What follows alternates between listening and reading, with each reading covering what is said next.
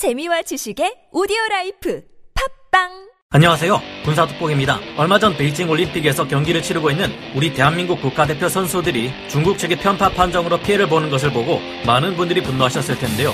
그러나 지금 우리 한국의 서해에서는 이 문제와는 비교도 안 되게 우리를 화나게 만드는 중국의 태도를 볼 수 있습니다. 2020년에만 해도 중국은 서해의 우리 관할 해역인 동경 123도선에서 124도선에서 항공모함을 동원한 해상훈련을 약 20회나 실시했고 수상함과 항공기들, 잠수함까지 동원한 대잠훈련을 약 10여 회나 실시한 바 있습니다. 그들은 우리의 동의 없이 일방적으로 서해 해상 작전구역 경계선인 동경 124도선까지를 자기들 영역이라 주장하며 시도 때도 없이 이 안쪽 해역을 드나들며 우리 어민들과 해양경찰 경비함정들을 위협하고 있습니다.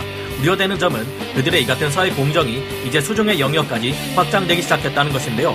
군사 전문가들은 이 해군을 비롯한 서방의 연합 함대들이 남중국해에서 항행의 자유작전에 집중하는 동안 중국은 인도태평양 지역의 수중으로 파고들었다고 평가하고 있습니다. 전문가들은 중국이 각종 유무의 전력을 투입해 적 잠수함을 탐지하기 위한 수중 만리 장성을 구축하고 있으며 이미 수중 음향 정보 수집 활동을 인도양, 남중국해, 괌, 대만, 동중국해에 이어 한국의 서해까지 확대하였을 것이라고 주장하고 있는 상황입니다. 여러 근거에 의해 벌써 한국의 서해는 중국의 무인 잠수정들이 활발히 활동하며 정보를 수집하고 있을 것으로 유력하게 추정되는데요. 중국은 서해 지역에 아주 큰 관심을 가지고 있으며 이곳을 손에 넣기 위한 야욕 또한 가지고 있을 것으로 분석됩니다. 특히 중국 북부 전구 사령부 예하의 해군 북해함대 사령부가 칭다오에 있고 야오닝성 후르다오에 있는 보하이 조선소에서 중국 해군의 핵잠수함이 건조되어 주로 보하이 만에 해서 훈련을 실시하는데요. 중국 해군의 항모 타격단이 훈련을 수행한 것 또한 이 보하이만이며 서해는 바로 그런 보아이만과 연결되어 있기에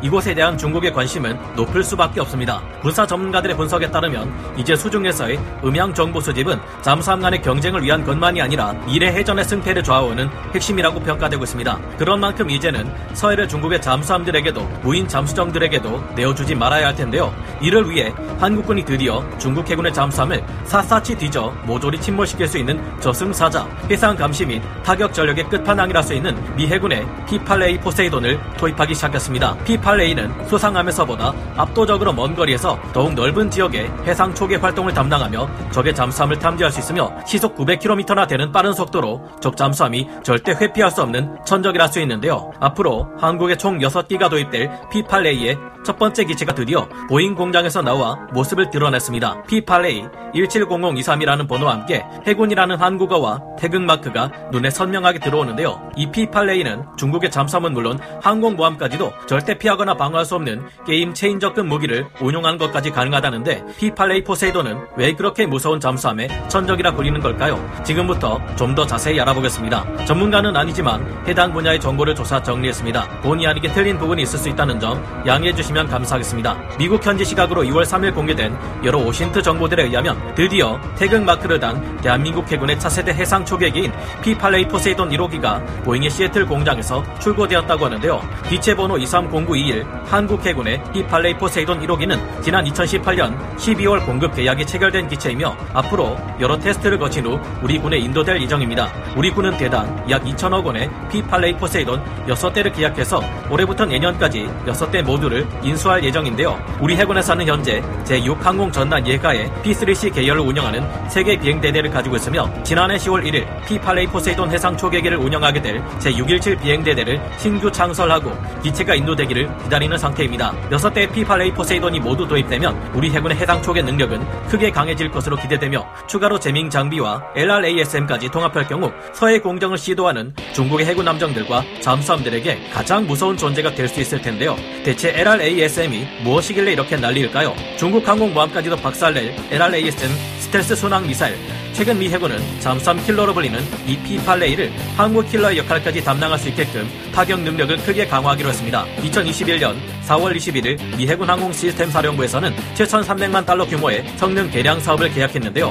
이 내용의 핵심은 2024년 10월까지 HM158C LRASM 장거리 대함 미사일을 탑재하는 것입니다. 이 LRASM은 사거리가 무려 380km에서 560km에 이르는 스텔스 순항 미사일로 처음속으로 날 수는 없지만 현존하는 대공 방어 능력으로는 요격이 불가능한 미사일입니다. 보통 대한 미사일이 날아오면 중국의 항모 전란과 같은 함대 방공 능력을 가진 함대의 호위함들에서는 직접 물리적인 타격으로 이를 요격하는 하드킬이 실시됩니다. 하지만 LRASM은 적의 레이더에 잡히지 않는 것은 물론 변칙적인 회피 기동까지 가능한 스텔스 순항 미사일이기에 이를 막아낸다는 것은 굉장히 어려운데요. 제점 이하를 기반으로 만들어진 LRASM은 인공지능 기반 소프트웨어를 통해 표적에 도달할 때까지 적의 레이더 감시망을 피하면서 가장 생존 가능성이 높은 위치와 패턴으로 비행하도록 실시간으로 자율 조정합니다. 안 그래도 대함 미사일은 지구 곡면 효과로 인해 공중에 조기 경보기를 배치하지 않으면 찾아내기 어렵도록 해수면에 바짝 붙어 날아가는 sea skimming을 수행하는데 LRASM은 그보다 한 차원 더 대응하기 어려운 대함 미사일인 것인데요. LRASM은 passive 레이더와 ESM만으로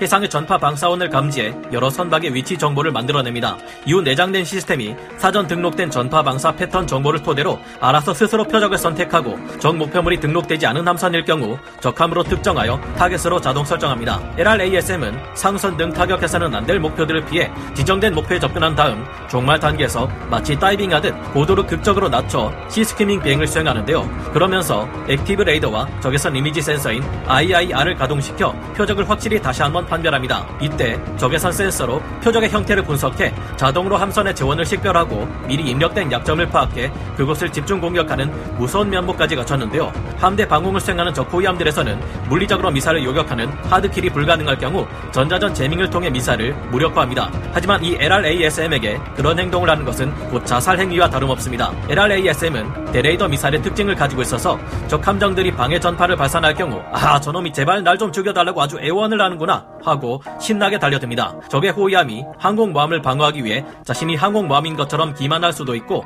고가치 표적의 신호를 모사해 적 미사일을 속이는 기만체를 사용할 수도 있지만 그것도 LRASM에게는 통하지 않습니다. LRASM은 종말 유도 단계에서 광학, active 레이더 복합 센서로 표적을 다시 한번 확실히 판별하기 때문에 이런 기만책에 속지 않는데요. 더 무서운 점은 저전력 데이터 링크를 통해 여러 미사일들이 무리를 지어 서로 정보를 공유하며 가장 최적의 공격 루트를 상호 조정하면서 목표에 돌입하기 전 각기 타격 지점이 중복되지 않게 공격의 효율을 극대화할 수 있다는 것입니다. 야, 내가 머리를 때릴 테니까 넌 옆구리를 때려. 거기 막내 너는 꼬리 부분을 때리고 무대포 너는 가라앉기 쉽게 아랫부분을 때려라. 이렇게 지시하는 것처럼 여러 미사일이 동서남북 상하 좌우 여러 방향에서 도저히 대응할 수 없게 달려들 수 있다는 것인데요. 사실상 말이 대함미사일이지 거의 자율 무인 항공기에 가까운 수준입니다. 이런 데다가 미사일 자체가 가진 화력 또한 서방제 대한미사일 중 가장 강력합니다. LRASM은 탄두 중량이 하푼 대한미사일 탄두의 약 1.5배 달하는 450kg 수준으로 단 한 방에 7,500톤급의 대형 구축함을 두 동강 내는 위력을 가지고 있습니다. 우리 해군의 P-8A 포세이돈이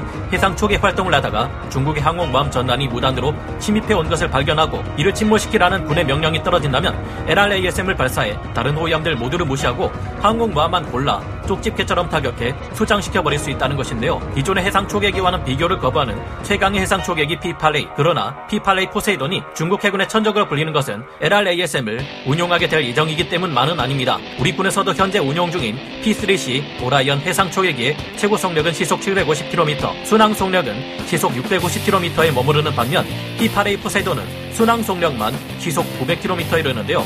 속력이 빨라진 만큼 적의 잠수함이 있을 것으로 의심되는 해역으로 더욱 빠르게 진출이 가능한 것은 물론 같은 시간에 더 넓은 구역을 초계할 수 있습니다. 미국이나 호주, 인도 등 해역이 광대한 나라의 해군들은 거의 2,000km를 날아야 정기 초계 해역에 도착하기에 P3 해상 초계기로 초계를 담당한다고 볼 때 4시간은 가는 데 소모되고 4시간만 작전을 수행하며 4시간은 돌아오는 데 쓰는 식으로 12시간을 쓰게 됩니다. 그러나 해역이 넓지 않은 우리 해군의 해상 초계기들은 적당한 기지에서 이렇게 30분에서 1시간이면 작전 해역에 도착해 더긴 시간 동안 작전을 수행할 수 있다는 장점이 있는데요. 해상 초계기에서 사용하는 MAD는 잠수함 선체가 대개 강철로 되어 있다는 것을 이용해 지구 자기장의 변화를 탐지해내어 적 잠수함의 위치를 알아내는 장비입니다. 그런데 P-8A는 이 MAD가 옵션 사항일 뿐 우리 해군이 도입하는 기체에는 없습니다. 하지만 이는 미국 또한 장비하지 않았는데요.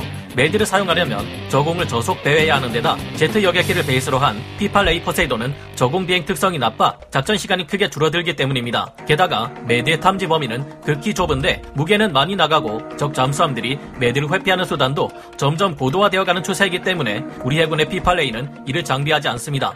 하지만 제작사의 설명에 따르면 P8A는 향상된 통합 센서 기능으로 MAD의 부재를 극복했다는데요. 이것을 보완하기 위해 sonobuoy를 더 많이 탑재하고 sonobuoy와 MAD를 장비한 수중 드론을 제어하는 식으로 운용하는 제안이 나오고 있습니다. 최근에는 원거리에서 혹은 고고도에서 standoff식으로 경어뢰를 투하는 GPS 유도 키트와 활강익 미익을 부착해 활강 ALA 키트를 장착한 대잠어뢰를 적용하고 있는데 이를 HAAWC라 부르고 있습니다. 앞으로도 P8A는 미 해군의 고고도 광역 해상 초계 무인 정찰기인 MQ-4C 트리턴과의 연계를 통해 어떤 기상 조건에서도 적에 대한 집중적인 정보 수집, 감시 활동 및 정찰을 지속적으로 수행할 수 있게끔 능력이 발전할 것이라고 하는데요. P8A는 P3에 비해 중량이 20톤가량 늘어난 80톤대의 중량을 가지기에 더 많은 신형 탐지 장비들을 탑재할 수 있고 동체 자체도 대형화되며 작전 능력이 크게 늘어났는데요. 앞으로는 레이시온이 개발한 하부 AESA 레이더인 AN/APS-154 연안 탐지 레이더를 활용해 더욱 강력한 탐지 능력을 가질 것 또한 예상됩니다. 이를 P8A AAS로 부르고 있습니다. 이를 통해 P8A 포세이돈은 앞으로 해상 뿐만 아닌